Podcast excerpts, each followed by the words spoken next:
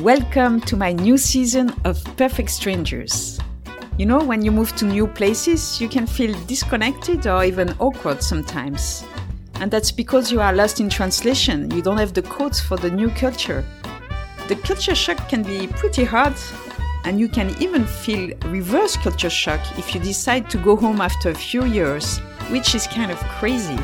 But being the new kid on the block pushes you to really try to understand what you have in common with other human beings and teaches you cultural humility. And I want to share this experience with you and my guests. So, let's begin!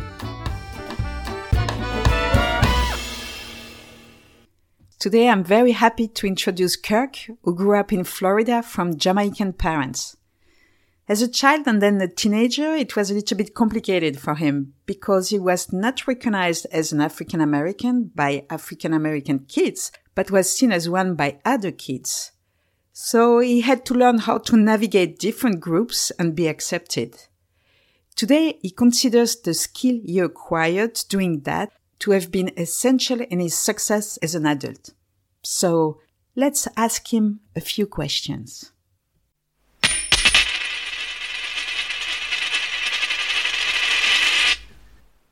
Kirk, uh, welcome to Perfect Strangers. It's good to be here. Thank you so much for having me. I followed a two days podcast workshop and you were one of the speaker.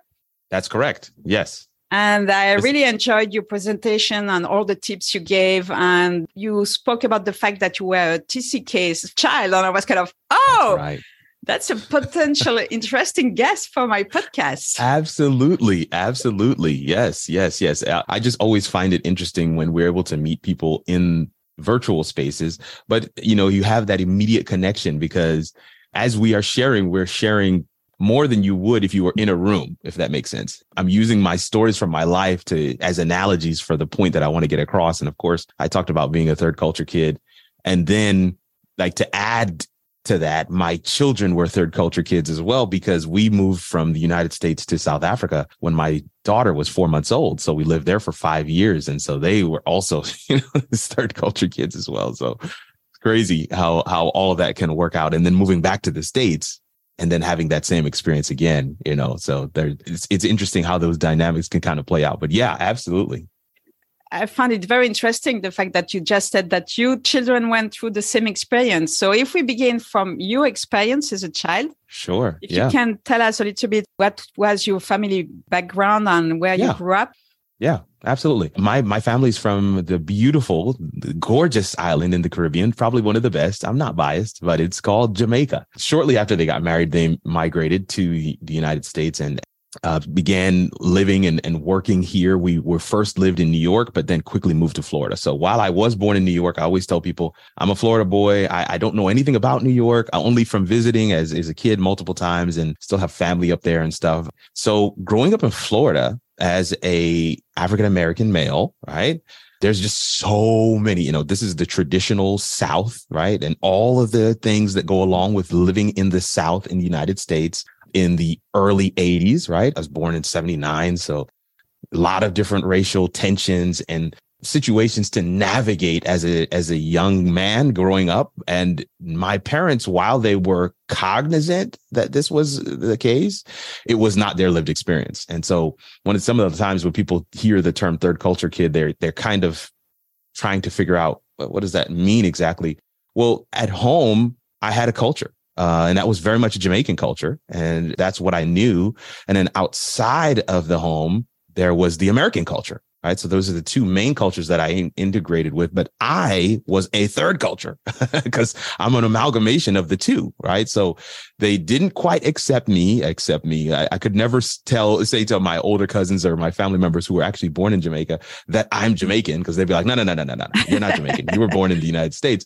But then the Americans would not necessarily let me claim being fully American either right? They were like, no, no, no, no. You, you, guys eat curry chicken, curry goat. You guys have all these other little traditions and things. You speak a different language at home, even though it's just broken English. Anyway, uh, you know, you're in between. There's a, a, music artist that came out right around when I was in high school, and and he had this song called "Born Jamericans," and it, it's embodied, you know, the whole third culture thing because they kind of get in, gave it a name.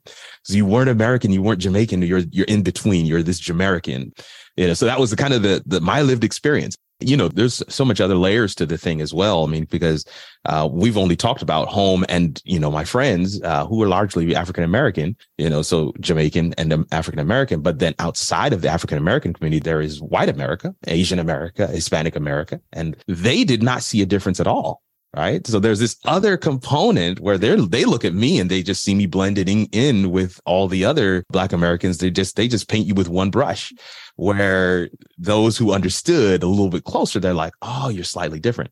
And you have those dynamics that you you work with. I remember my dad saying to me you know that he was uh, he he had his own business. He's a carpenter and architectural millwork is the technical term that, that he does. He designs cabinets and, and different things for specific spaces. It's custom everything. So he would get a lot of jobs and different things like that. There's several other cabinet shops in, in the city where we live, St. Petersburg, Florida. But in his case, because he's Jamaican, the contractors largely white, the interior designers, the people who are doing the building projects, they have to choose between these cabinet shops to give the job to. And if it came down to my dad and another cabinet shop who happened to be African American, they would give it to my dad because he's Jamaican. And he knew that. Uh, oh. Uh, he didn't have any problem with that. Now, not, not to say that he took advantage of it, but he looked at it from the perspective of, hey, they're going to give me the job, but you guys come and work with me on it because I can't take, I can't get the whole thing mm-hmm. done. So just because they quote unquote see me as slightly different than you because I'm Jamaican, let's use that to our advantage. That was not well received. I mean that I mean that you think is strange because the kids they would see you as black, so they couldn't see the difference with other African American. Yep. Agreed. But the adults they would choose what they would consider a little bit of foreigner mm-hmm. and exactly. differentiate. And that's crazy.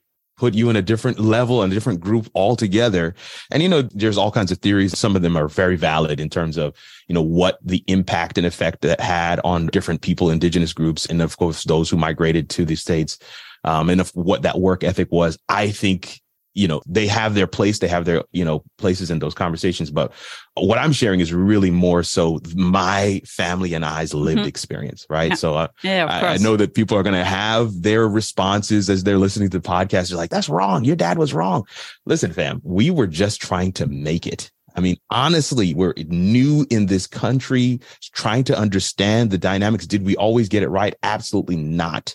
To this day, I will tell you, even when, when it was time for us to select a school to go to for college for myself, my parents were like, uh, let's not go to a HBCU. And HBCU is a historically black college university, right? Let's not go to a HBCU because of the treatment that we received from African Americans while growing up. Now, it, you have to keep that in mind, not because we saw it as lesser or greater. Mm-hmm. We just knew the treatment we received. Now, hindsight, like if I talk to my parents now, I'm, I'm in my 40s and I actually have worked for a number of years at a HBCU. Now, in hindsight, in hindsight, we can all say it wasn't necessarily a wrong decision. It was an uninformed decision right? We only made that decision based on the information we had available to us at the time. If we knew what we know now, we may have considered differently. We may not have made a different choice. We may have still gone to the schools that we went to, but we would have done that for a totally different reason. And I think that is where a lot of people don't give themselves enough grace to say, I'm still living through, you know yeah. what I mean? I, my position and my perspective is still shifting with time as I gain more experiences, as I'm exposed to more people. And that's why I love platforms like yours and this podcast, where you get a chance to just talk through, you know, what are some of those stories? What are some of those dynamics? Those are some of the pieces I think that make us who we are. And we, we have to be able to embrace those pieces for the good and the bad. Right. I mean, it's just, it is a part of me. Now we can debate whether or not it was right or wrong, but it is a part of my history and part of my makeup, part of my lived experience. Yeah. It's, as you say, it's not right or wrong. You make choice at a certain point with the information you have. And it was not on you, dad, if these white guys prefer to take yeah. foreigners in a way, because it was not part of this whole history, this American history and the relationship that people have linked to the past. And it was new in the middle of that. Yeah. But it's crazy to think that they will have this prejudice on the African American population that they won't uh-huh. have on someone else. Yeah. That's incredible. I didn't know that at all. It is absolutely crazy. I, I will also hasten to add that one of the other things that my parents did, I think that was very good for us. And this is not characteristic of many immigrants, unfortunately. What I'm about to share is not what we as immigrants normally do, but I think what they did was really good for us as children is they made sure we understood the history of the African Americans they made sure we went to the different museums. We read the books. We watched the movies. They made sure we plugged into the culture because they recognized that even though they are Jamaican and, you know, their, their childhood and their mindsets, their perspective is largely set in stone to an extent, they re- recognize that their children were being raised in this American society and nobody's really making a distinction between African and Afro Caribbean. They just look at you and say you're black, right? So they wanted us to make sure we were plugged into all of the different things. So I have a huge understanding and respect. And I think that's where immigrants do have uh, onus and responsibility. You come to a country, there are people that fought for you to be able to experience what you're experiencing. Mm-hmm. And so we do not take that for granted. We, we stand on the shoulders of freedom fighters that caused us to experience life as it currently is here in the United States. So, you know, there's a tension and a balance that you have to, you know, really try and thread that needle safely. So yes, you can feign ignorance up to a point because it, the onus is on you to now go and understand why it is the way that it is. Rastafari live it, yeah. Oh, yes, yeah. Earth, wind, and fire, fire in this time. Yes, Rasta. Make no mistake, yeah. Oh, yeah. For you as a child, so growing up in United States, I guess sometime you would go back to Jamaica oh, for yeah. Oh, vacation. Oh, yeah. So was it very different? The situation, I mean, was it really strange for you to see the two realities or not really? No, you know, for us as children, and I'm assuming anybody that's out there that you're Jamaican like me, you're probably going to resonate with what I'm about to say. There's, we almost idolized everything that was Jamaican. so, so because, you know, you, you live in between these two worlds and at, at home, which is the dominant culture, it's Jamaican. So they would talk about all kinds of stuff, sugar cane. They would talk about the games that they would play. They would talk about the rivers and they would talk about the mangoes time and all the different, the culture, just the huge, rich, vibrant, gorgeous culture of Jamaica. And we just didn't have that. So whenever we would go, I mean, it's just, you know, we'd tell our friends who were also Jamaicans, oh, we're going to Jamaica. Oh my gosh, bring me back this. Oh my goodness. It was just, you know, being able to touch those places and walk those, you know, on that soil. It's like almost like a sacred experience, uh, you know, that. So for us, it was very different and not in a bad way at all. It wasn't, I don't, I don't think we were mature enough to really be thinking about it from the perspective of, oh, you know, there, there are black people in power, there's black people in government or anything like that. I never really thought about that as a child. I just thought, oh, we're finally going to Jamaica. I can, I can, I can be part of this history and this heritage that my parents have shared with me. And, even, even to this day, my family and I, even with my kids, we try to go to Jamaica. Know, we try to give them that experience because we want them to know that like, this is your roots. My wife is also right. Jamaican, so you know that, that does help for, for, us to be able to have that shared history and shared culture. So, so yeah, I, I hope that answers that because yeah, we mm. we we looked at it with almost reverence. but I was wondering, as um, a child growing up, what do you think are the skills you developed because of your situation where you had to find your place as you say, being mm. not totally Jamaican, not to- totally uh, African American. So, what are the skills you think you developed as a child uh, that maybe you still have now that makes you oh, different? Oh, yeah. Yeah, that's an easy one for me. Uh, one of the so I'm a I'm an IT professional by trade and training. So I I work my way through the ranks of technology from level one tech support to being chief information officer of organizations, companies, and even higher ed institutions. So one of the reasons I attribute my transition from tech work to leadership is my ability to speak the language of many different groups. So when I'm in the C suite, I can speak to those in executive leadership and speak their language. I can sit with my treasurer or CFO and speak the language of finance. I can sit with my uh, business unit leaders and department heads and speak their language as well and translate the technology into their terms so that we can find the best solutions. The reason why I was able to speak all those languages because as a kid, you had to learn to be able to switch. So when I was with my African American friends, I knew exactly what to say. I knew how to exist in that culture. When I was at home with largely Jamaican culture, I knew how to exist in that culture. I knew how to hang with my other Jamaican friends who also knew how to switch. And we would, in the midst of conversation, switch from one thing to the next.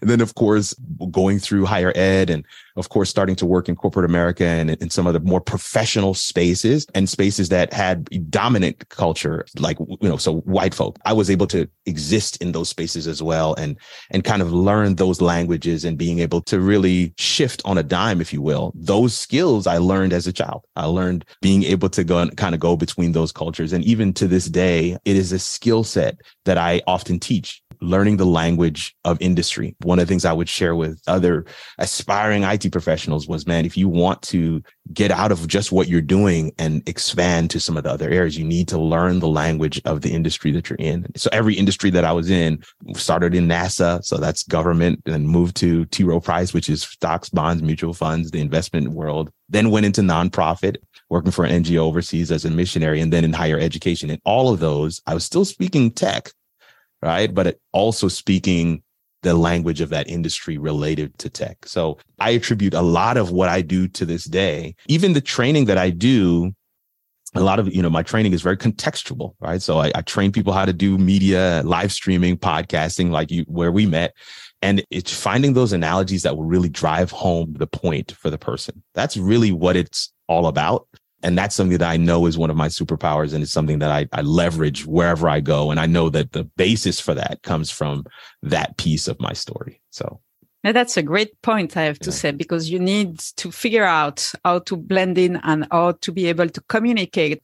I'll also add, not to cut you off, but I'll also add that one of the reasons I, think I was successful in, as a missionary is because of that same thing, being able to walk into this new culture, right? So, and, and for those that don't know, South Africa is a melting pot in and of itself. There are a lot of Indians in that culture. Then you have the different tribes, seven different national languages, um, and you, you can hear all seven in the, in one day. I mean that seriously. I did a, a, number, a lot of work in Madagascar, a lot of work in, in Seychelles and Reunion and Mauritius. And I'm saying those because those countries have very similar accents to yours. And so I, well, even as I'm hearing you, I have no problem picking up what you're saying because I'm so used to working with people with that accent. so again, just all of those skills coming back to bear. Yeah. And now, when you look at your children, do you recognize things from your own childhood? The way they're going to find ways to communicate, or the way they look at things, or they make friends, or. I recognize some similarities, but I also some differences as well and unique differences that I think are benefits that they will have that I didn't have. And one time my, my son was talking to a, a friend and, you know, this old saying like, we can't waste the food. There are hungry kids in Africa. And my kids looked at my, the friend and was like, I didn't meet any hungry kids when I lived in Africa. They we ate very well. In fact, we ate better there than we eat here.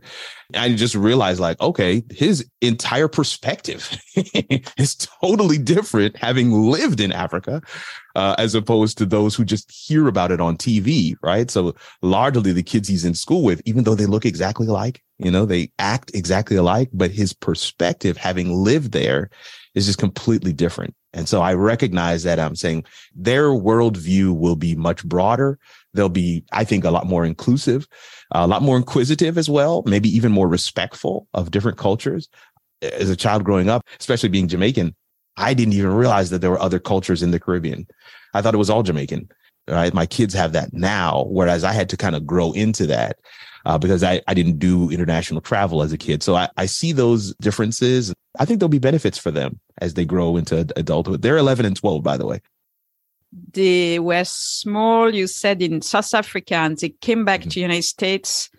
It was not a problem for them to get in the American culture coming from South Africa. No, I don't. I, I think I think I think for by and large they they just didn't really see the difference between the mm-hmm. two.